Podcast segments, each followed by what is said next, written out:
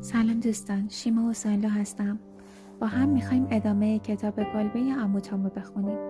اثر هریت بیچرستو ترجمه محسن سلیمانی.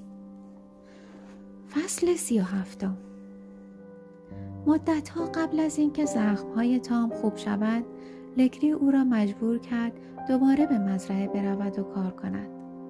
تام ابتدا دلش را خوش کرده بود که در وقت بیکاری انجیل می‌خواند اما آنجا خبری از اوقات بیکاری نبود آن موقع از سال فصل اوج کار بود و لگری هر روز هفته حتی روزهای یک شنبه از برده هایش کار می‌کشید تا پنبه بیشتری به دست آورد و شرط بندی را ببرد. چون اگر هم چند برده بیشتر از پادر می آمد می توانست برده های بهتری بخرد. تام اوایل هر شب بعد از کار سخت روزانه در پرتو آتش یکی دو آیه از انجیل را می‌خواند. اما بعد از آن کتک بیرحمانه ای که خورد فقط به آلونک برمیگشت. آنقدر خسته بود که موقع خواندن انجیل سرش گیج می‌رفت و چشمانش چیزی نمی‌دید. به همین دلیل از خستگی کنار دیگر برده ها دراز می‌کشید. آیا عجیب بود که آن آرامش و ایمان و توکلی که او تا کنین داشت جایش را به سرگردانی روح و یأس و ناامیدی داده بود؟ هفته ها و ماه ها می شد که تام در تاریکی و غم با روحش در کشمکش بود. به نامه ای که اوفلیا به دوستانش در کنتاکی نوشته بود فکر می کرد و دائم دعا می کرد که خداوند کسی را برای نجات او بفرستد. هر روز امیدوار بود خدا کسی را برای بازخرید او بفرستد اما هیچ کس نمی آمد. برای همین داشت زیر فشار این فکر که عبادت خدا بیفایده است و خدا او را فراموش کرده است خورد می شد. تام حتی دیگر به کاسی و امیلین هم فکر نمی کرد. در حقیقت دیگر وقت نداشت با کسی همدردی کند. یک شب که کتاب انجیل می‌خواند از خود پرسید که آیا کلمات معنای خود را از دست داده است یا چشمان تار و حس خسته و گفته او دیگر نمی‌تواند وحی الهی را حس کند؟ او از ته دل آه کشید و انجیل را در جیبش گذاشت. اما در همین موقع قهقهه گوشخراش کسی را شنید و سرش را بالا کرد. لگری جلوش ایستاده بود. لگری گفت خب پیرمرد دیدی که مذهبت فایده ای ندارد؟ تام جوابی نداد. لگری گفت تو احمقی. وقتی من خریدمت می‌خواستم باهات خوب تا کنم. جایت خیلی بهتر از سامبا و کنبا می‌شد و راحت می‌شدی. و به جای اینکه هر یکی دو روز شلاق بخوری و لط پار شوی می توانستی آزاد و مثل یه آقا بگردی و سیاهای دیگر رو شلاق بزنی. فکر نمی کنی بهتر از عاقل باشی؟ این کتاب انجیل را در آتش بینداز و به کلیسای من ملحق شو. تام گفت خدا نکند. اما دیدی که خدا به تو کمک نکرد. اگر کمک می‌کرد نمیگذاشت من تو را بخرم. مذهب تو یک مش دروغ بیارزش است. بهتر است به من ملحق شوی. من کسی هستم و می‌توانم برایت یک کاری بکنم. نه ارباب. چه خدا به من کمک بکند و چه نکند من به او وفادارم و تا آخر نیز به او ایمان خواهم داشت. لگری با حالتی تحقیرآمیز توفی روی او انداخت و لگدی به او زد و گفت هنوز هم احمقی. مهم نیست. کاری می‌کنم که بالاخره تسلیم شوی می‌بینیم و برگشت و رفت. کنایه های کفر آمیز ارباب ظالم تام روح افسرده او را کاملا متزلزل کرد. اگرچه دست مؤمن تام هنوز با ناامیدی به صخره ابدی چسبیده بود. تام گیج و من کنار آتش نشسته بود. اما ناگهان انگار همه چیز در اطرافش محو شد و تصویر کسی که تاجی از خار بر سر داشت پیش رویش ظاهر شد.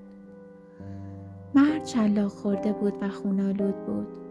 تام با احترام به آن چهره صبور نگاه کرد. دستانش را به طرف او دراز کرد و زانو زد.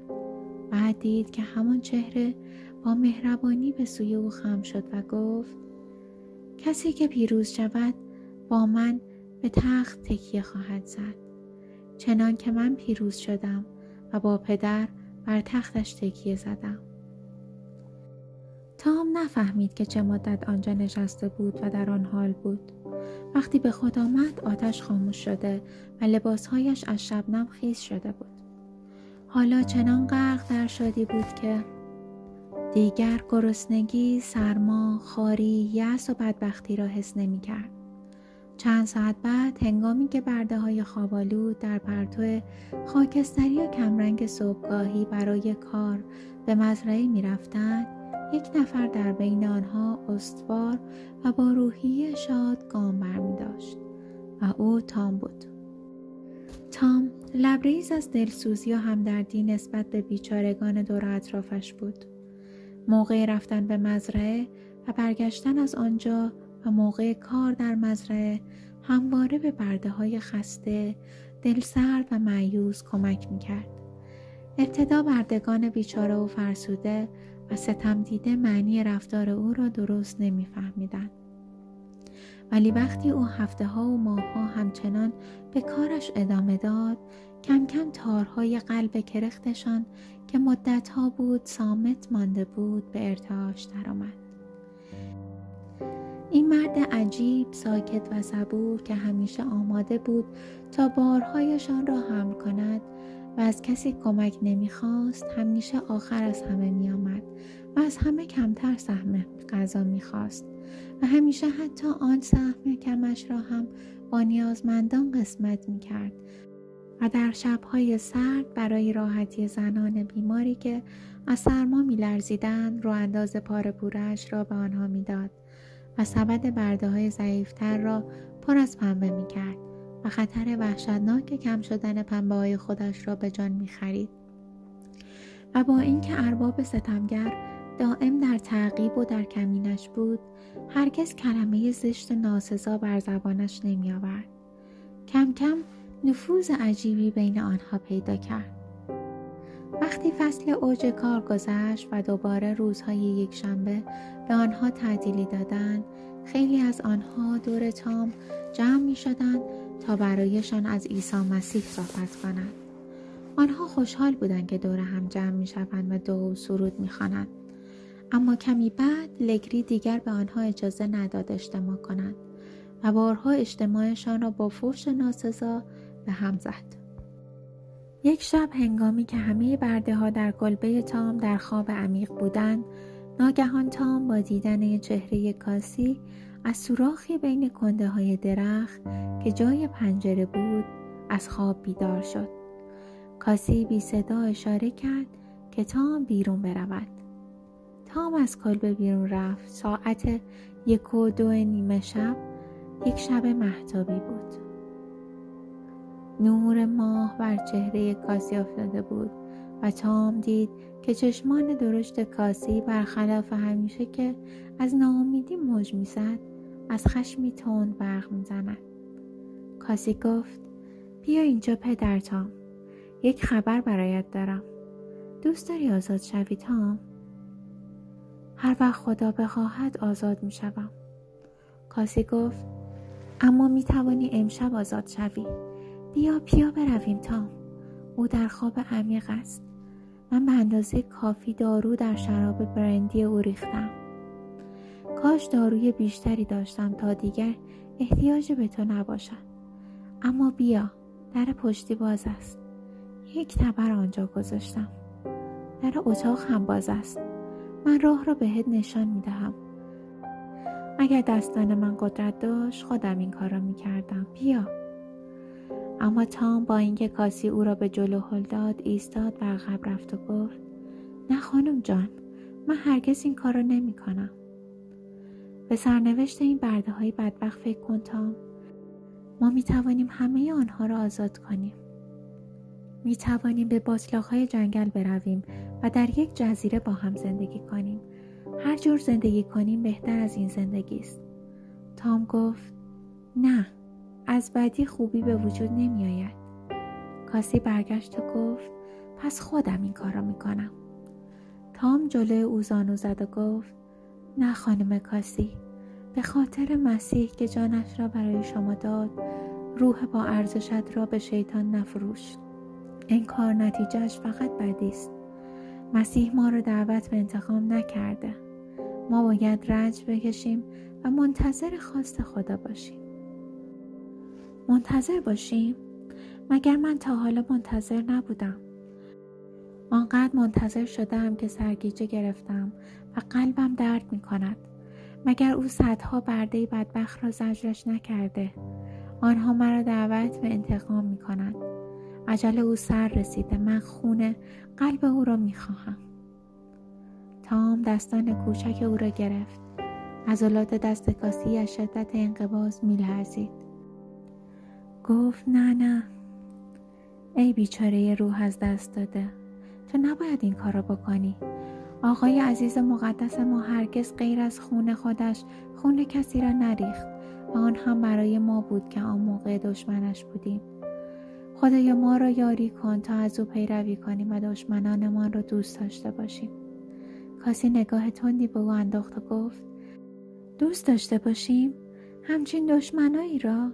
من قدرت چنین کاری را ندارم. تام در حالی که با چشمانی گریان و صدایی فرو خورده به آسمان نگاه می‌کرد گفت وقتی ما بتوانیم دوست داشته باشیم و دعا کنیم نبرد تمام می شود و نوبت پیروزی می رسد. احساسات عمیق و پرشور تام و لحن مهربان و عشقهای او همچون شبنبی بود بر روح هیجان زده و آشفته زن تام حس کرد که عضلات دستان کاسی شل شد گفت مگر من نگفتم شیاطین دنبالم هستن؟ پدر تام من از وقتی که بچه هایم را فروختن نتوانستم دعا کنم. نمی‌توانم دعا کنم. تام گفت من برای تو دعا می‌کنم کاسی. به سوی مسیح برگرد او برای التیام قلبهای شکسته آمد. کاسی ساکت بود اما اشکهای درشت از چشمان غمگینش جاری می‌شد. تام گفت اگر توانستید از اینجا فرار کنید. شما و امیلین فقط اگر توانستید بدون خونریزی بروید فرار کنید. پدر شما هم با ما میایید؟ تام گفت نه. یه موقعی می توانستم اما خداوند می‌خواهد من در میان این بیچاره ها باشم و کاری برایشان بکنم. من بین آنها میمانم و تا آخر زنج می‌کشم. اما شما با من فرق دارید. شما تمام این رنج ها را ندارید. بهتر است اگر می توانید بروید. اما من راه فراری جز قبرستان نمی‌شناسم.